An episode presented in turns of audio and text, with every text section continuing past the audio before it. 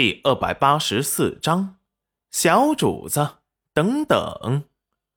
语气严厉的说道：“跟你说过多少次了，行事要沉稳冷静。”景轩有些惭愧的低头：“师祖，我错了。”严夫子恨铁不成钢的看了他一眼：“哎，罢了罢了。”以后切莫再犯。先前你那般冲上去，有辱君子的仪态。就是你娘她怀有身孕这一点，你也不可以像以前那般莽撞。师祖教诲的对，是景轩鲁莽了。我只是几天没有见到娘，有些想她，一见到她。景轩就很高兴，所以一时忘记了。齐云冉看着严夫子教导景轩，并不插话，只是摸摸他的头，给他无声的安慰。严夫子叹息一声：“哎，你懂得感恩也是好事，这想法呀也是好的。”有孝顺之心，可是下次再不能如此莽撞了。你这样横冲直撞的，撞到了你娘的肚子，可就不好了。是景轩知道错了，下次再不犯了，还请娘和师祖原谅我。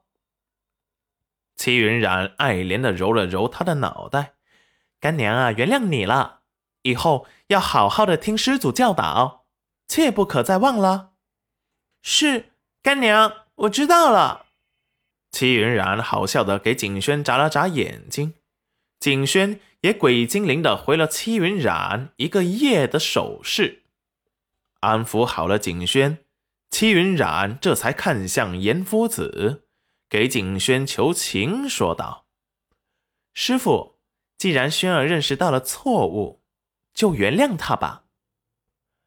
严夫子抚了抚下巴的清虚，别以为他刚才没看见两母子背着他搞动作，还打着暗号，于是故作严肃道：“原谅他也不是不可以。”景轩眼神一亮，惊喜期待的看着严夫子。师祖今日这么好说话？戚云然眼中闪过笑意，怕是轩儿又被套路了，这惩罚是少不了了。果然，随着夫子后面的话音刚落，景轩立即沮丧的垂下双肩，无精打采。不过，正学也有正学的规矩。呃，景轩就把整本《论语》抄一遍吧。今日之事，就当是给你长个教训了。严夫子打量着无精打采、生无可恋的小景轩，满意的点头。这才像个学生的样子，哪里有被夫子惩罚的学生还高兴的做动作的？这不是挑衅他，没把他放在眼里吗？说完，满意的朝着屋子走去。景轩欲哭无泪的准备跟上去，却被一道阴柔的声音叫住：“小主子，留步！”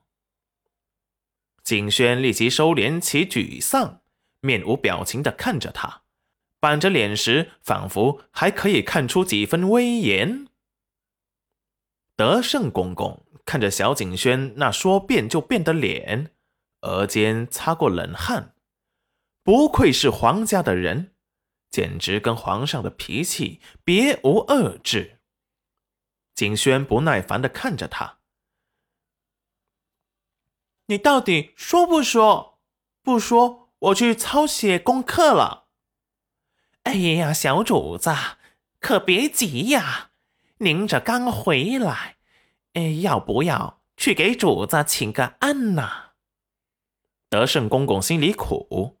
皇上表面上不动声色，可是他却看见，自从皇上听到小主子的声音后，眼巴巴的看向了门口好几回，就连暗卫送过来的情报都看不下去了。这不，他这个懂得察言观色的贴身心腹，就背着皇上来寻找小主子了。景轩突然灵机一动。有了，是不是他去了之后被耽搁了，就不用去抄那本厚厚的《论语》了？就在此时，屋内传来严夫子咳嗽的声音，只听他说道：“呃，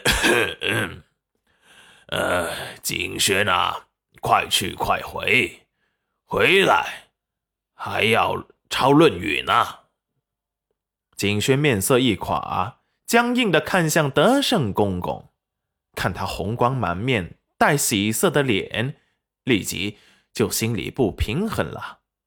为什么他这么惨了，他还这么开心？既然他不开心，也要有人陪他才是啊。